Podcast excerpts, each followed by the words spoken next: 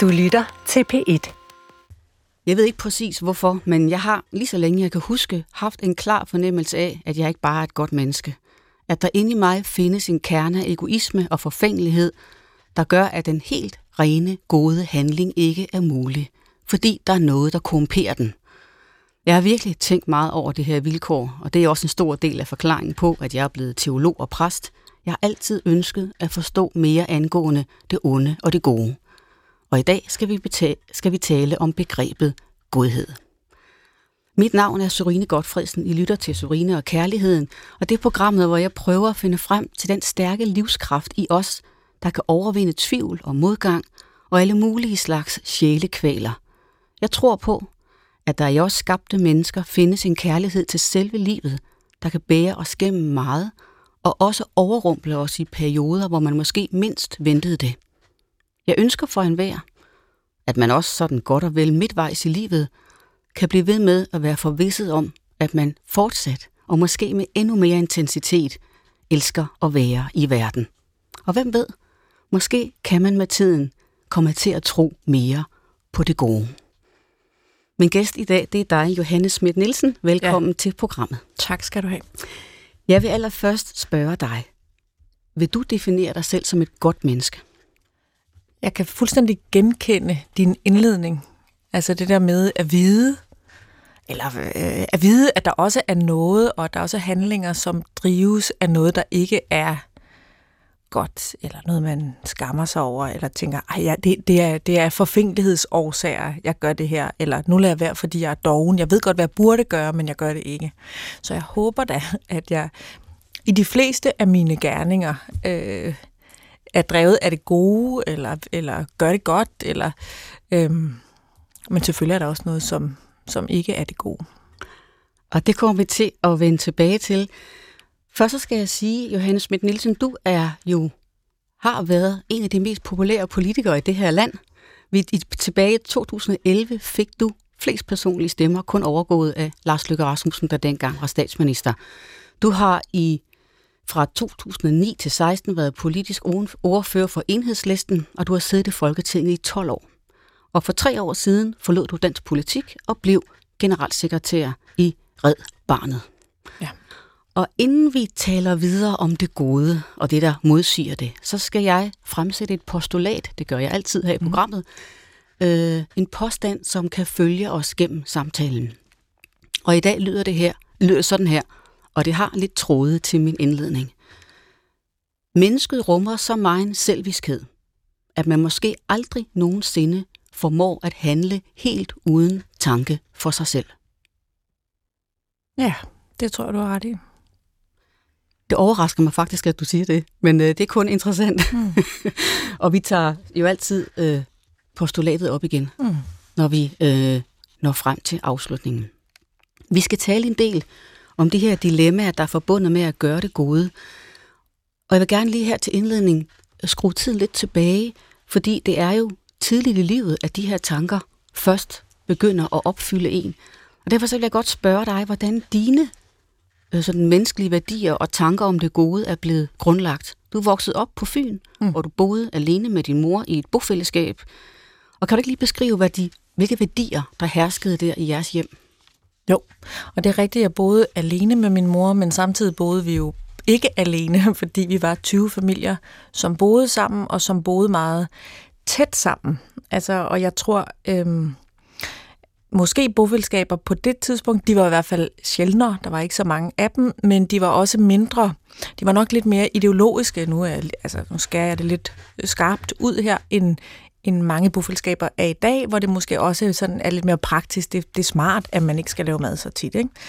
Øhm, så vi boede 20 familier sammen, og vi spiste aftensmad sammen hver aften, og gik, altså jeg som barn kunne gå ind og ud af dørene. Der var ikke nogen, der var ikke låst, altså, og vi havde ikke hække, eller altså vi kunne gå ind og ud hos hinanden. Og øhm, øhm, ja, hvad er det for nogle værdier, jeg voksede op med? Der ligger jo fra min mors side et, et valg i at flytte ind i sådan et fællesskab.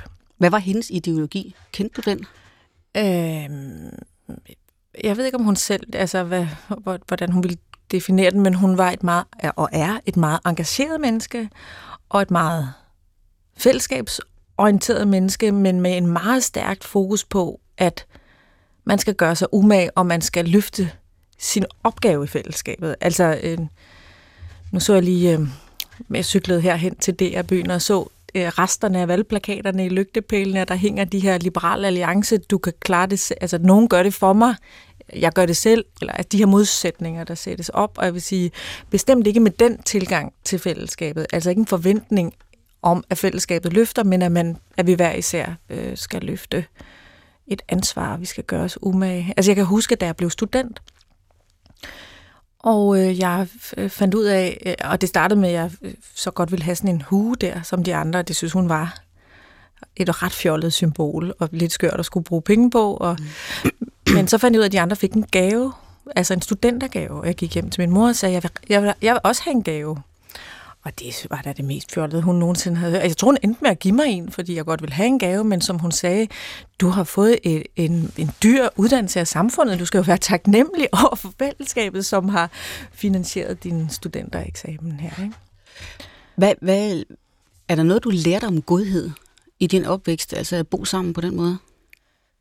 Øh, ja, det tror jeg da. Eller det, det er da, altså, vi er jo præget af det, vi vokser op i. Øhm, noget af det, som, som, jeg har altså, som står stærkt for mig, og som...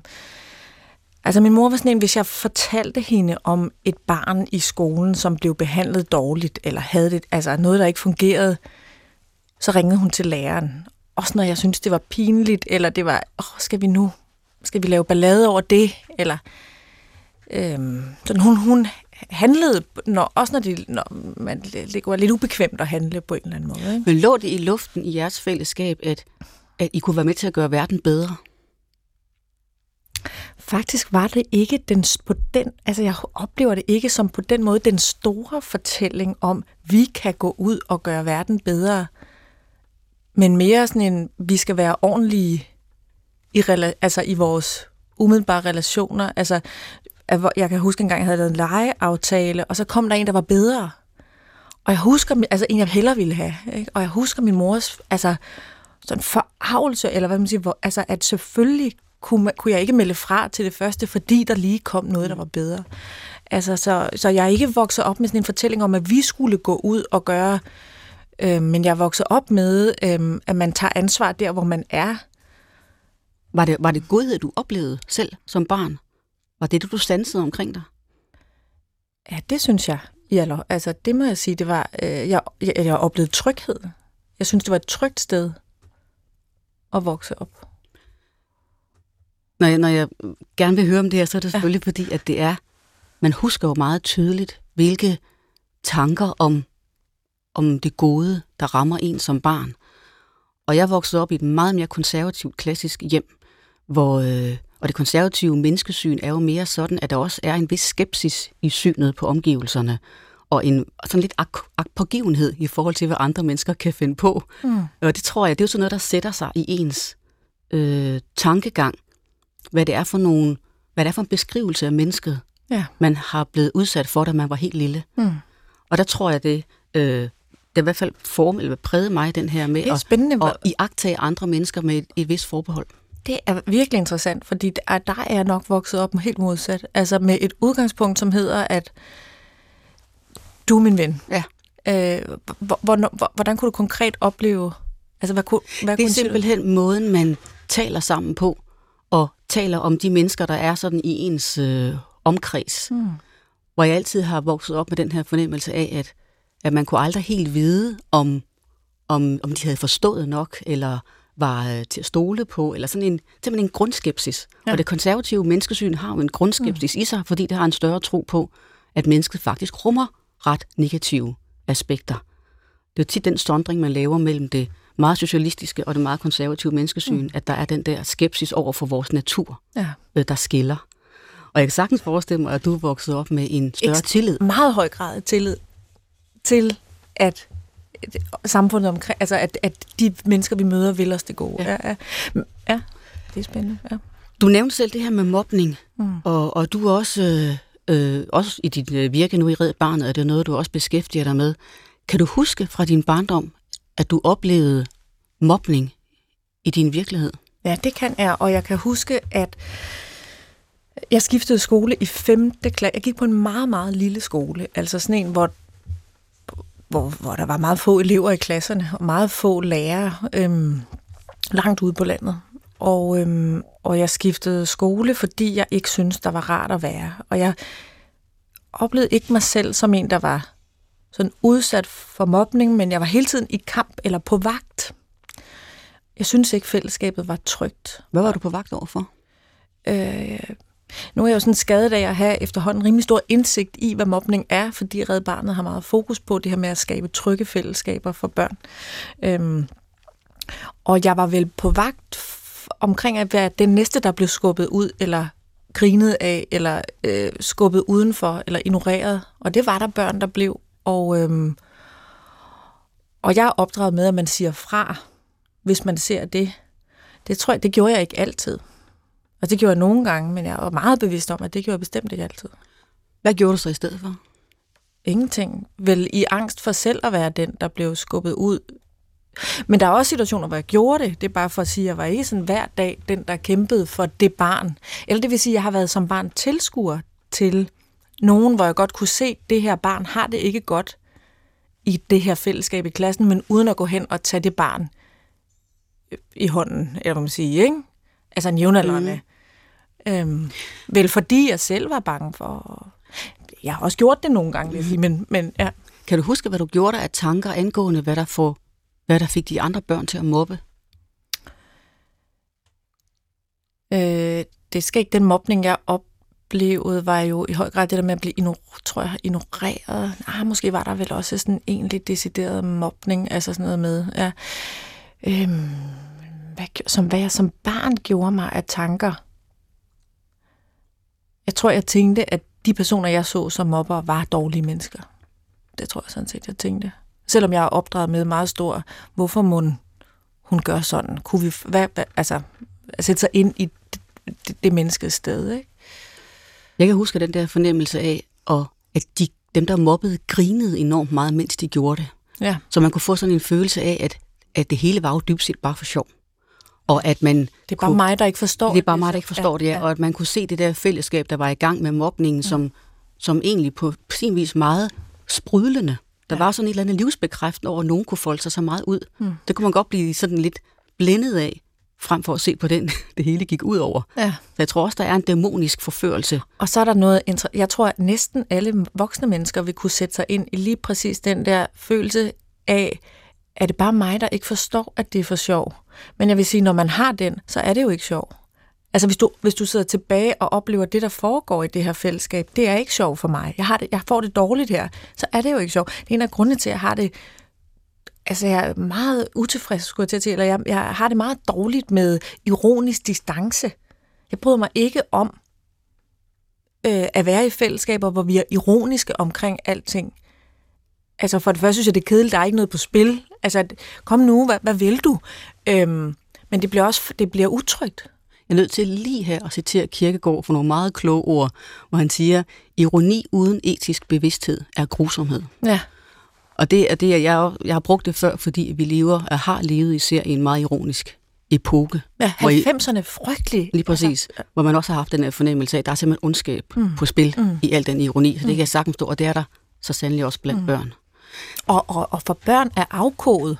Det er jo også derfor, det er meget sjældent, man skal være ironisk over for børn. Ikke? Fordi det der med at afkode ironi, det er svært. Det er også svært for os som voksne. Tror du, at det, det, det menneske, der mobber, også når man er et barn, er drevet af, af de kulturelle, sociale forklaringer på, at man gør det, eller at der er noget inde i det barn, som styrer handlingen?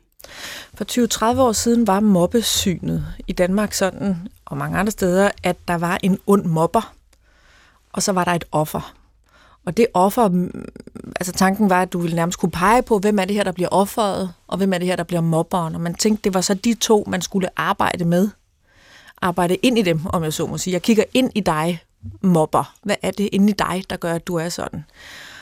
Og nu ved vi, fordi der virkelig heldigvis er forsket massivt i mobning, at alle mennesker kan ende som mobber, og vi kan også alle sammen ende som mobbeoffre, og det kan opstå i alle fællesskaber, hvis fællesskabet er utrygt at være i, hvis ikke det er rummeligt, fordi jamen det er den her med, at jeg føler, at jeg bliver jeg er nødt til at skubbe til nogle andre, fordi jeg er bange for, ellers bliver jeg skubbet ud, eller så er det mig, der bliver talt grimt til eller ignoreret. Ikke? Men tror du, der kan være en helt sådan uforklarlig fryd ved at gøre andre ondt?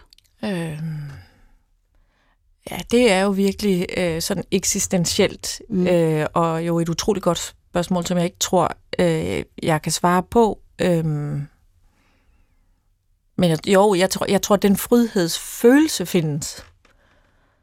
Øhm, men jeg må sige, at jeg, jeg tror, den er forbundet til, hvad gør det ved mig?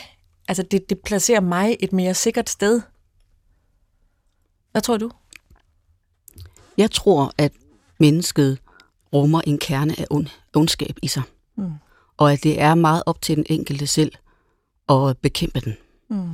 Og jeg er helt med på, at der også er sociale og kulturelle øh, og psykologiske forklaringer på, at mennesker og børn handler ondt.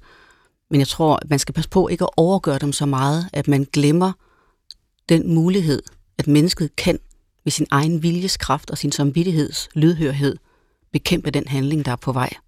At man har et valg. Det er så interessant og relevant, det der kommer frem her, fordi det, at der findes et trygt eller et utrygt fællesskab, gør jo ikke, at man ikke har ansvar for egne handlinger. Så er det klart, når vi har talt om børn, så altså, der er et eller andet med, hvor, hvornår er man øh, moden nok til at kunne overskue konsekvenserne af sine handlinger, men, øh, men, men, men, men, men, men, men det er klart, at selvom der er et, altså vi kunne gå tilbage til 2. verdenskrig, ikke? selvom der er et fællesskab, som forventer noget af dig, og måske også nogle sanktioner, hvis ikke du lever op til den forventning, så bærer du jo selvfølgelig et ansvar. Igen, nu skal vi passe på, når vi taler om børn, men, øhm, men absolut, men det ændrer jo ikke på, at, at, at rammerne omkring mennesket kan fordre forrådelse. Altså, øh, nu har vi set igen en forfærdelig plejehjemsdokumentar, ikke? hvor vi ser øh, en, en, en øh, opførsel over for ældre mennesker, hvor man tænker, hvordan kan man være sådan over for et andet menneske? I social, det sociale arbejde er forrådelsesbegrebet jo noget, der arbejdes med, mm. fordi det eksisterer. Mm. Altså mennesker, som er uddannet til at tage sig af og tage vare på ældre, der har brug for hjælp, eller børn, som jo naturligt har brug for voksnes omsorg osv., alligevel øh, bliver forrådet i deres tilgang, eller socialrådgiveren, som ender med at synes, at borgeren er irriterende, og kan du ikke bare tage dig sammen og, og lade være med at genere mig? Og det er jo netop nu, i den her debat om for eksempel på plejehjemmene, at der er begyndt at ske en udvikling i måden, vi diskuterer det på, hvor det ikke længere kun handler om flere penge, men hvor vi faktisk også har fået den vinkel med, at der inde i det menneske er nogle kræfter, der skulle have været bekæmpet, uanset hvor få ressourcer, der mm. måske er blevet givet til det plejehjem. Mm. Og det er, det, som sagt, jeg tror bestemt på, at det enkelte menneske har et ansvar, så, så, så, så ja til det.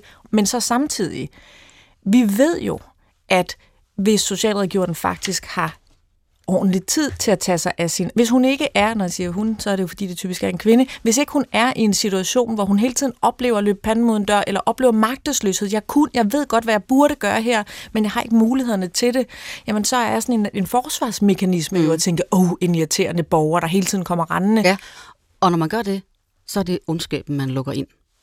Eller giver plads for. Øh, Ja, måske. Men vi kan i hvert fald som samfund gøre, altså vi, vi kan i hvert fald gøre noget for, at der kommer mindre af det. Ja. Og når det er så vigtigt, at Altså det er ikke, hvad skal man sige, for, det, det som er vigtigt for mig at sige, det er ikke kun noget i, det, i, i den enkelte, men, men vi kan gøre noget omkring mennesket, øh, der skaber mindre af det, eller som, så det bliver nemmere at bekæmpe det. Ikke? Og det er jo derfor, det er så vigtigt, at vi for eksempel har ændret mobbesyn i Danmark. Fordi det var ikke den rigtige måde, hvis man vil skabe gode børneliv, er det ikke den rigtige måde at se ind i det enkelte barn, og hvorfor blev du en mobber? Vi er nødt til at forholde os til, hvad er det, vi som voksne ansvarlige kan gøre for at skabe et trygt fællesskab, hvor der ikke er nogen, der oplever at, at skulle mobbe, for ikke at selv blive mobbet, ikke? Johanne, jeg tror, at du og jeg er enige om, at der er nogle store dilemmaer. Vil, ved gerne ville være et godt menneske. Man kan, hvis man øh, gerne vil gøre det gode, opdage, at man forårsager noget ondt. Ja. Og det er, sådan en, det er jo et grunddilemma i menneskelivet, og det er en klassisk tanke i sådan også en ideologisk forestilling om, hvordan laver vi det rigtige samfund, at man kan komme til at tænke så stort, eller komme til at følge sin medlidenhed med den enkelte så meget, at der går en masse andre mekanismer i gang. Når man overtager lidelsen. Mm. Også det, ja, og det kommer vi også lidt tilbage til. Mm. Øhm, jeg ved, du har nogle eksempler mm. fra din egen, øh, både din erfaring og, din, og dit livssyn i forhold til, hvordan det her dilemma, det udfolder sig. For eksempel i synet på, hvordan man uddeler nødhjælp mm. til, til andre lande. Kan du ikke lige mm. beskrive de der dilemmaer, du selv har kendt til? Jo. Øh, vi ønsker alle at gøre det gode. Det, eller mange, hvad man siger, groftskåret, det bliver en stor påstand, men, men øh, de fleste af os vil jo gerne gøre det gode, og når vi går ud i verden for eksempel, og gerne vil gøre det gode, øh, øh, ja, vi ønsker, at det går godt, men vi har jo så frygtelig mange blinde vinkler. Og derfor er det første, man må spørge sig selv om, hvis man for eksempel vil fra Danmarks side, eller sætte ind i, i forbindelse med en sultkatastrofe, eller et jordskælv, eller en flygtningekrise, eller det er, hvordan kan jeg undgå at gøre skade? Og det er, fordi vi har set grufulde eksempler på, hvordan det at komme og have travlt, og så gerne vil gøre det gode, faktisk er endt med at gøre skade. Haiti, øh, 2010, frygtelig øh, jo, øh, jordskælv. Øh, Vesten havde så travlt med at sende fredsbevarende styrker afsted, at man ikke fik lavet øh, sundhedstjek øh, på alle soldaterne. To soldater, altså de fredsbevarende styrker, der kom, to soldater ankom med kolera, som endte med at slå, jeg husker det som 4.000 øh, ihjel i området, fordi der ikke var kolera i forvejen. Ikke? Så man havde så travlt, at man ikke fik gjort sit arbejde godt nok. Man ville gerne gøre det gode, men fik ikke gjort det gode. Det er så mindre kompliceret eksempel, kan man sige, fordi det ja, der fik man bare ikke gjort det, øh, hvad man sige. Men, et, men man havde så travlt, at det, hvad man sige, det, jeg vil mm. gerne gøre noget lige nu, at, man, at det havde nogle langsigtede konsekvenser. Men øh, et andet eksempel er uddeling af fødevarer, som jo var den måde, man tænkte nødhjælp i gamle dage, som ikke er så mange år siden. Jeg ved bedst, så derfor kommer jeg her og giver dig øhm, øh, majsmel og olie og så videre. Vi er gået væk fra den sådan formynderiske tilgang til nødhjælpen, fordi det gjorde mennesker til passive.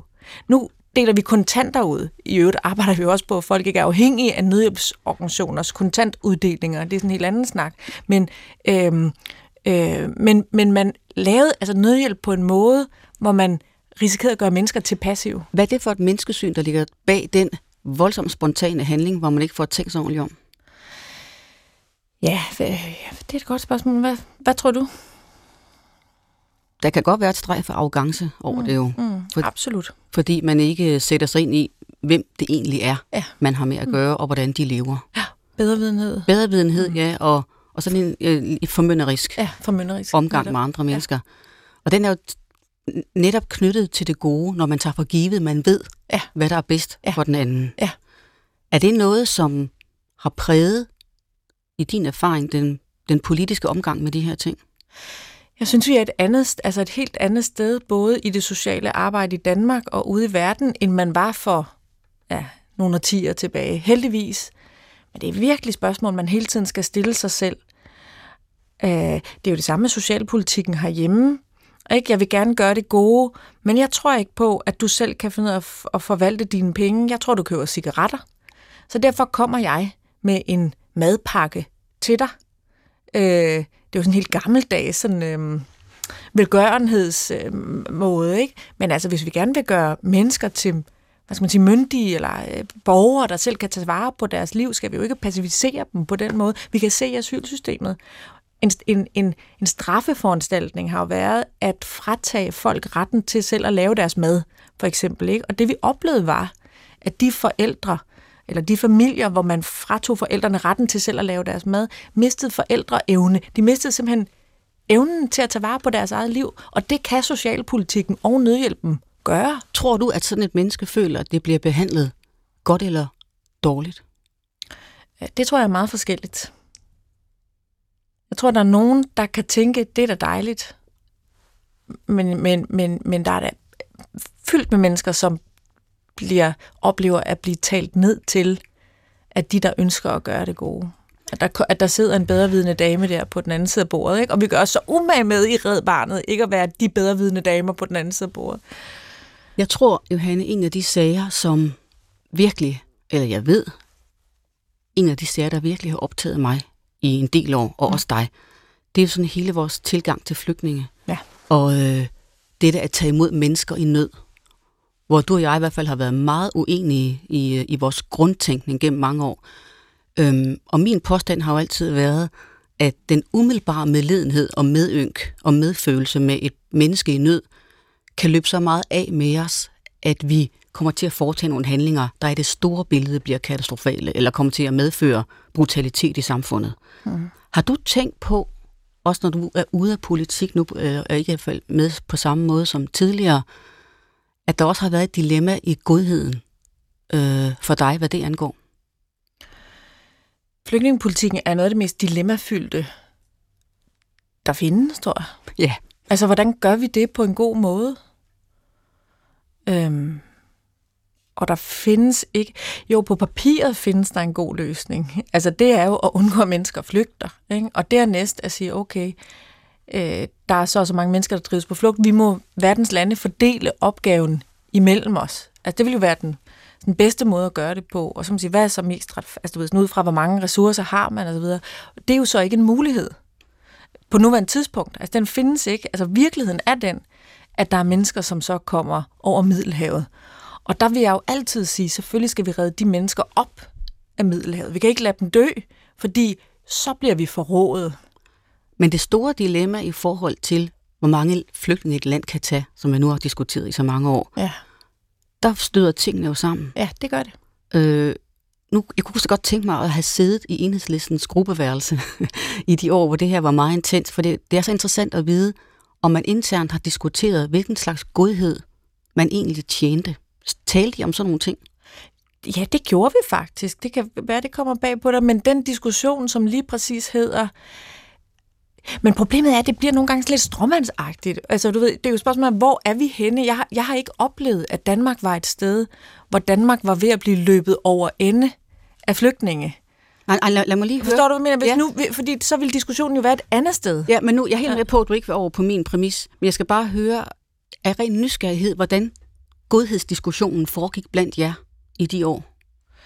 Jamen, jeg ved ikke, om man kan kalde det en godhedsdiskussion, eller god, altså ikke med de ord, men, men, men, men vi diskuterede dilemmaerne i forhold til flygtningepolitikken. For eksempel, altså det er jo frygteligt dilemmafyldt, at de, der, altså det er jo åbenlyst for enhver, at de, der kommer hertil, er dem, der på en eller anden måde har haft ressourcer, eller fysisk øh, overskud, altså overskud til at bevæge sig ud på så farlig en rejse. Frygteligt dilemmafyldt.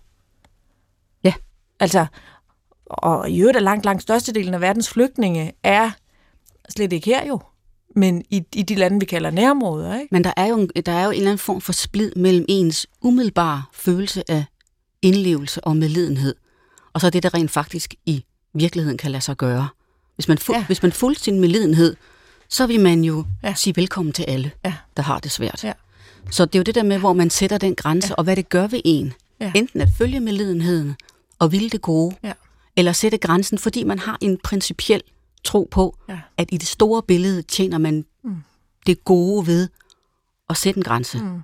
Og derfor har vi jo en flygtningekonvention i verden, som definerer, hvad vil det sige at være på flugt, og dermed også, der er nogen, der kommer og jo også oplever at være på flugt. Altså, altså, op, altså det lyder arrogant, men selv oplever at være i fare, men hvor vi siger, som samfund, du er ikke en flygtning. Du har ikke ret på beskyttelse, eller ret til beskyttelse, selvom det er menneske. Som vi forsøger jo gennem, hvad kan man sige, fælles regler.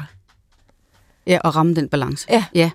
Jeg kan huske, øh, også da jeg selv var meget aktiv i den der øh, værdidebat, som jo er anderledes i dag, hvilket også i sig selv er meget interessant, men det er den jo. Jeg kan huske, at der var den her sondring mellem mennesker, som havde det gode menneskesyn, og dem, der havde det mere brutale menneskesyn. Øh, og der, det blev så mest proppet over på højrefløjen, og I på venstrefløjen var defineret ved at have et humant menneskesyn. Ren nysgerrighed herfra. Opfattede du dine modstandere på det her flytningespørgsmål som nogen, der tjente det, om ikke det onde, så i hvert fald det ikke gode?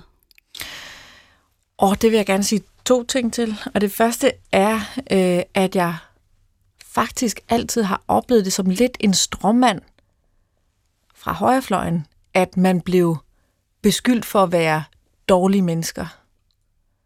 Altså, jeg, jeg kan ikke genkende en stærk øh, fortælling på venstrefløjen om, at mennesker, som stemte noget andet, var dårlige mennesker. Altså, jeg også, altså det, det kan jo også være sådan noget at sige, ja, ja, nu siger jeg sådan, så siger I jo, at jeg er et dårligt menneske. Mm. Altså, det er jo den ene ting, og den anden ting er, at øhm, jeg, da jeg var helt ung, helt klart opfattede mennesker, som ikke stemte præcis det samme som mig, som frygtelig dårlige mennesker. altså, det var der ikke nogen tvivl om, det gjorde jeg da som 18-årig, øh, og, og det gør jeg jo ikke i dag. Altså, øh.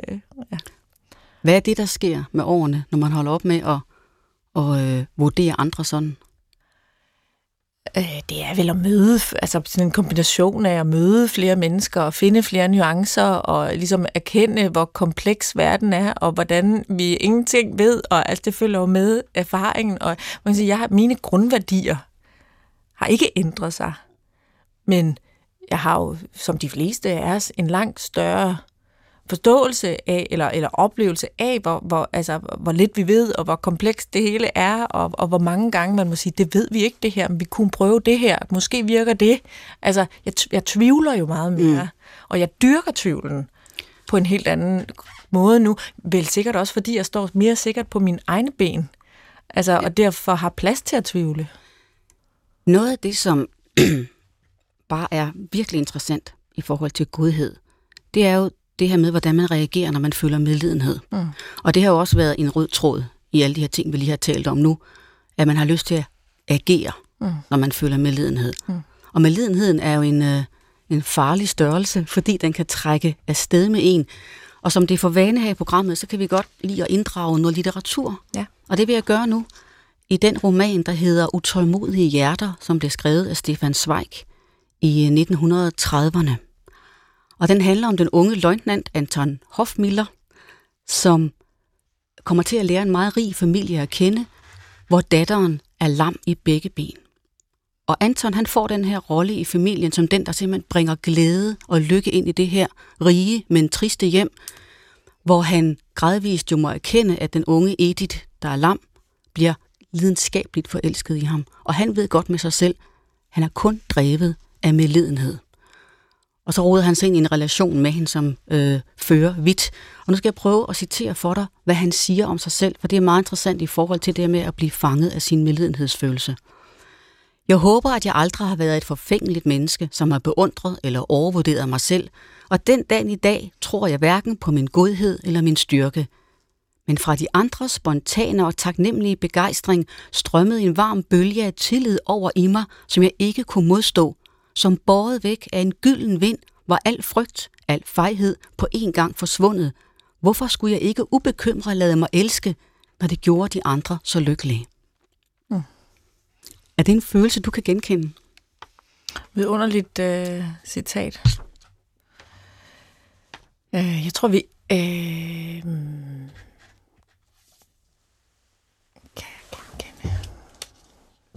Jeg tænker, det er sådan helt grundlæggende menneskeligt, det der med, at man vil gerne ses som god, og der ligger frygtelig meget forfængelighed i, at ville gøre det gode.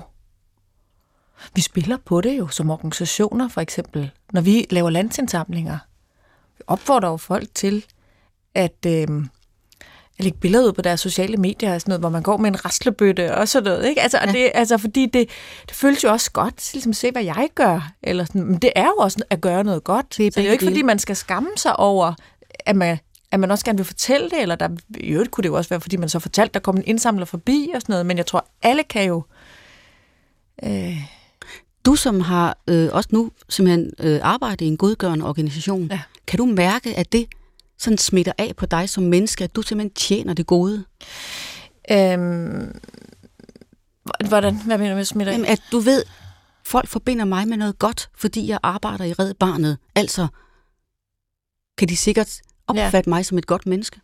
Altså det er der nu egentlig også mange, der ikke gør, altså som tænker, ja, der får løn for at være der, hvor er det dårligt. Altså jeg oplever det nu i høj grad på en eller anden måde som det modsatte, ikke? Altså, øh, øh, det er helt essentielt, jeg ved ikke, om jeg svarer på de spørgsmål, men jeg vil gerne sige det alligevel, for os, at vi ikke bare er en velgørende organisation, men vi er en børnerettighedsorganisation. Det er meget afgørende for, hvordan man arbejder, om man ser, hvert, nu arbejder vi med børn, hvert barn som et individ med selvstændige rettigheder. øh, eller om barnet skal komme med hatten i hånden og være taknemmelig, når vi som organisation, eller altså herhjemme eller ude i verden, kommer med nødhjælp, eller laver ferielejre, eller det er virkelig, det gennemsyrer heldigvis vores måde at arbejde på, ikke at bringe børnene i en situation, eller familierne, det er jo også, vi arbejder jo tit i, i, altså i familier, hvor de sådan skal være, føle, altså sådan være meget taknemmelige. Og det er jo et forsøg på ikke at dyrke, eller det, er jo, mm. det handler om værdighed, øh, og handler om en grundlæggende tro på, at børn har rettigheder, men, men det er jo også at bevæge sig væk fra den der med, jeg føler mig god.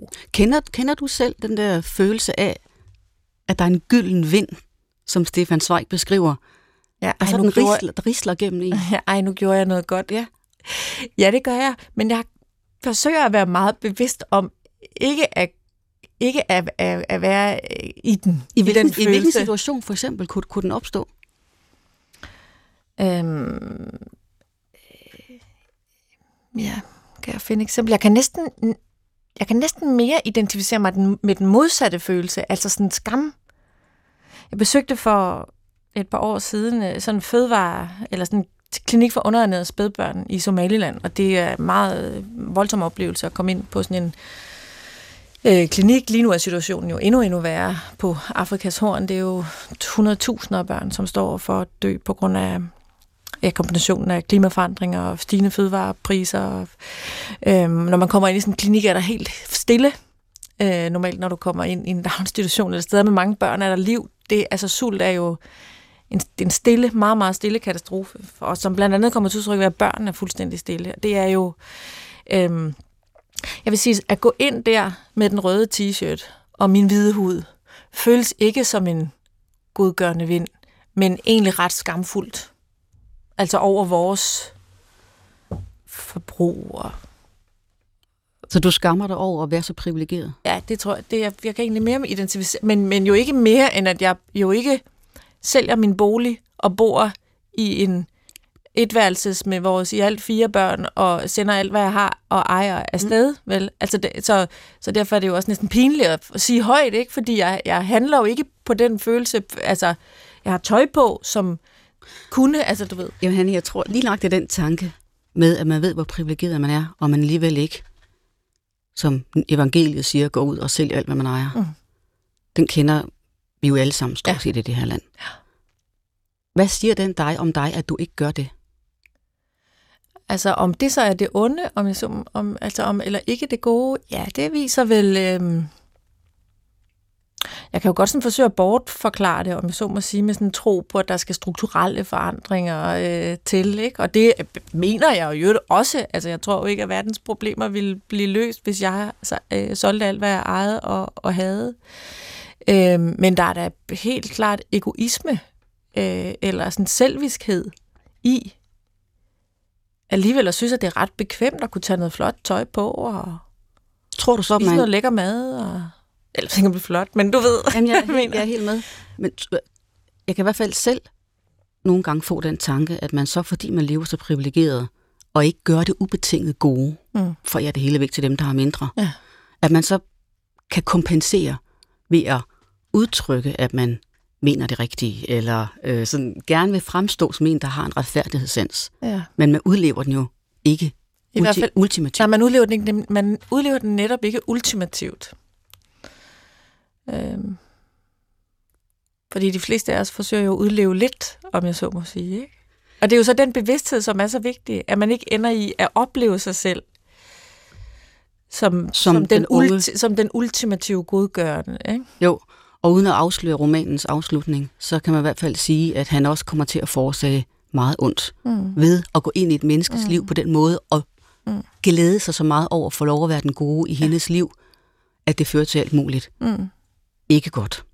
Og præcis derfor skal vi hver gang, vi forsøger at gøre det gode, gennemtænke, hvad bliver de langsigtede konsekvenser her. Et meget, meget svært, dilemmafyldt eksempel på, hvad er det gode af børneægteskaber.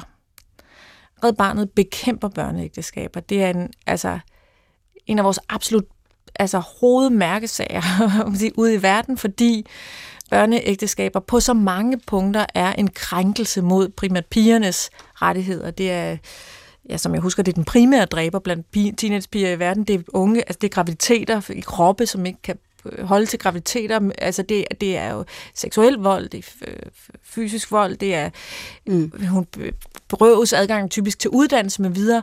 Men samtidig så er det jo sådan, når vi så kommer til de samfund eller familier, hvor børneægteskaber forekommer, så er det jo oftest en gerning foretaget af familien, ikke fordi man tænker, uh, hvor er det dejligt, hun bliver gift, eller jeg vil hende det dårligt, men øh, relateret til massiv fattigdom, hvor det, at hun kommer ind i en anden familie, gør, at hun ikke sulter. Det gør, at hun kan få mad. Og det gør måske også, at de fem børn, man så har tilbage, kan få mad. Eller en flugtsituation. Det er ekstremt farligt at være på flugt. Man er så afhængig af andre menneskers godhed, mm. velvilje, jeg sætter mig ind i en lastbil. Det er ikke mig, der bestemmer, hvor den ender. Jeg sætter mig ind i den her gummibåd. Jeg ved ikke. Jeg giver dig mine penge. Jeg er udsat for vold. At komme afsted som 15-årig pige alene er endnu mere farligt. Øh, så, så derfor kan det være en beskyttelse af hende at være gift. Det gør jo så, altså med en 18-årig mand, ikke? Øh, det gør jo ikke, at det bliver godt, at hun er gift. Men det kan blive endnu værre. Men det kan blive endnu værre. Og derfor er det de andre ting, vi skal bekæmpe først, om jeg så må sige. Ikke? Eller? Noget af det, som, som jeg øh, også tænker meget over i forestillingen om det gode og det onde, det er, hvornår ens kynisme får lov at gro. Og nu talte vi lidt tidligere om hele den store værdidebat, vi har haft i mange år om indvandring og flygtninge osv., og, og hvor jeg har bestræbt mig på at tænke sådan ret principielt for at bevare et harmonisk samfund osv. Og der har jeg undervejs tænkt, at hvis man virkelig rendyrker den principielle, nøgterne, fornuftbetonede tænkning, og man så faktisk i længden kan tage skade på sin evne til at føle medlidenhed. Ja. Altså om ens empatiske evner lidt drukner i den store principielle tænkning. I systemet, ja. Fordi man er så fokuseret på, hvad vil det her i længden betyde? Ja. At man næsten kan blive blind for skæbner, der er lige omkring en. Det vil jeg jo mene.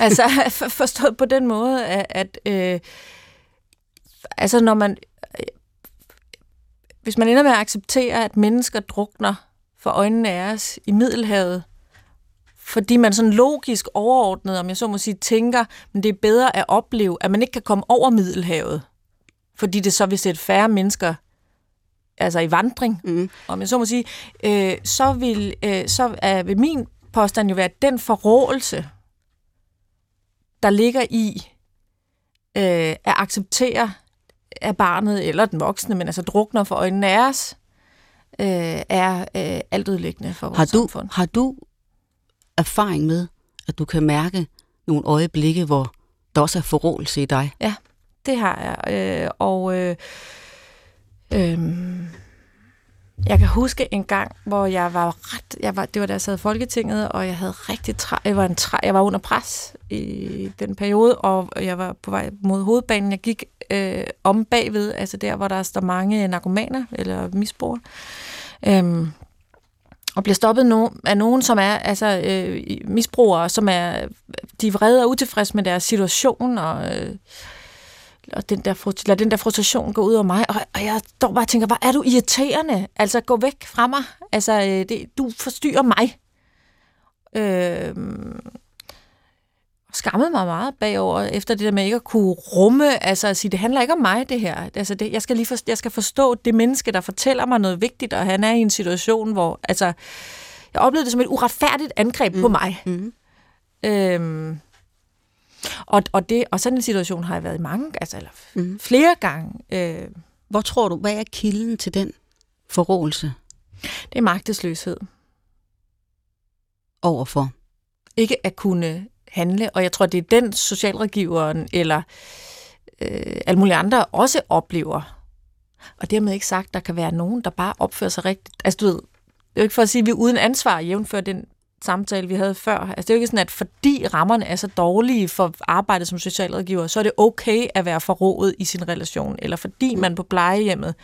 Men ligesom vi kunne på plejehjemmet kunne se, øh, øh, der er nogen, der måske ikke har fagligheden, altså ikke ved, hvordan skal jeg gøre i den her situation, og så bliver det sådan en forsvar at være forrådet, eller sådan noget. Altså det er en magtesløshed. Jeg, kan ikke, jeg burde gøre noget andet, end det jeg gør. Ikke? Og det interessante er, og det er det, der er så grusomt ved forrådelsen, det er, at man kan komme ud til det punkt, hvor man synes, det er en selv, der nærmest er offer, Ja. mens den, man står overfor, er helt indlysende sværere Ja. i det her øjeblik.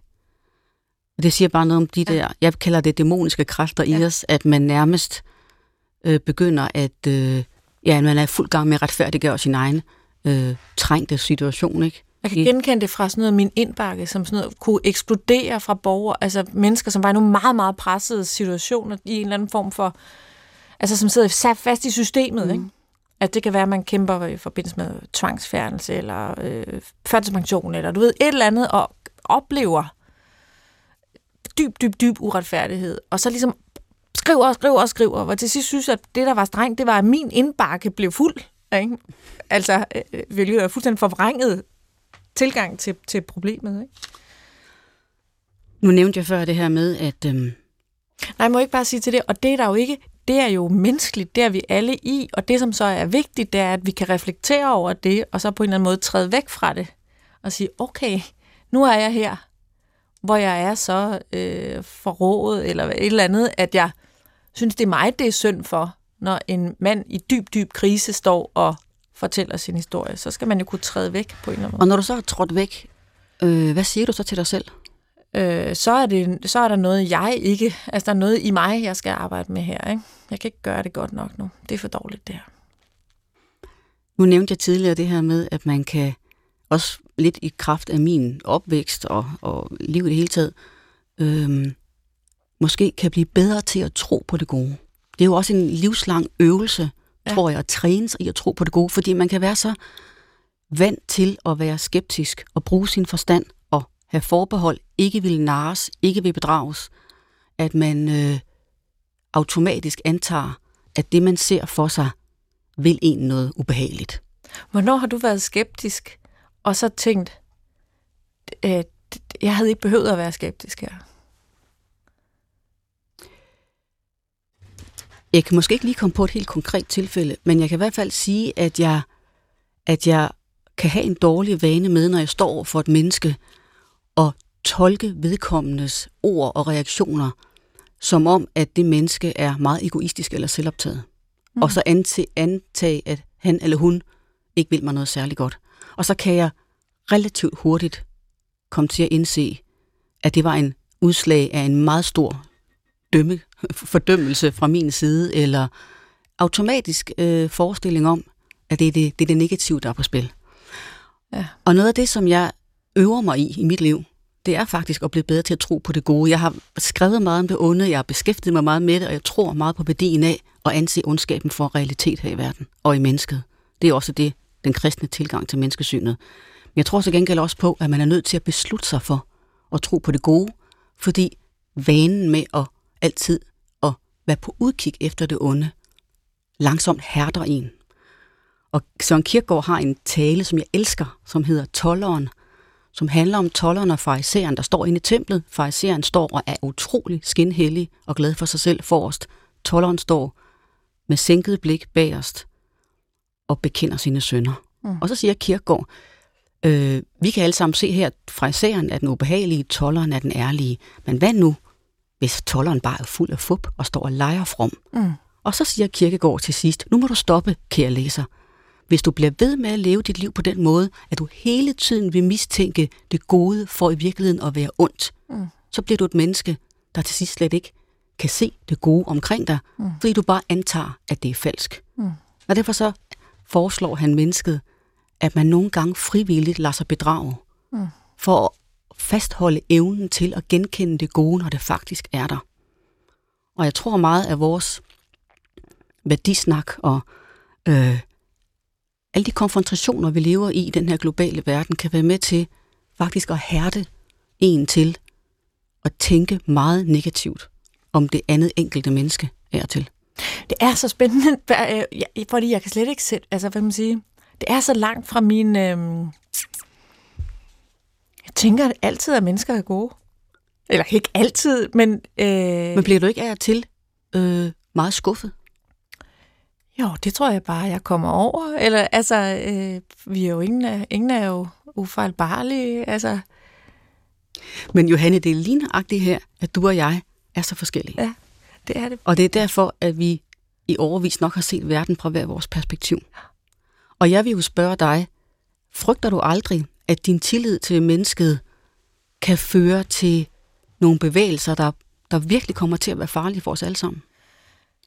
Øh, der er jo forskel på os alle sammen, og så på mig og mit nære. Fordi hvad er det værste, der kan ske mig og mit nære? Det er jo øh, bare, at jeg bliver ked af det, eller bliver berøvet et eller andet, eller til grin. Eller, og det kan man jo komme over. Altså, man, hvad er det værste, der kunne ske ved at stole på mennesker, man, må man jo spørge sig selv om, ikke? Så i den, i den nære, der synes jeg ikke, det er så farligt, simpelthen. Øhm, Hvad med i det store billede? Ja, i det store, det forstår jeg selvfølgelig. Øh, altså, det er jo en lidt en anden diskussion, og, der, og jeg, jeg, det er jo heller ikke, fordi jeg tænker, at alle ved det godt i verden.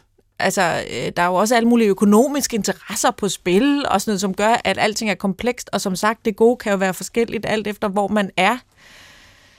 Øh, så jeg synes ikke, at vi skal styre verden ud fra en idé om, at alle bare ved det gode. Altså, jeg synes også, der skal være regler i vores samfund. Altså, vi har konventioner, som mm. sagt, beskytter mennesket. Vi har set, hvad stater, som jo består af mennesker, kan gøre ved andre individer, når man holder op med at se dem som individer, ikke?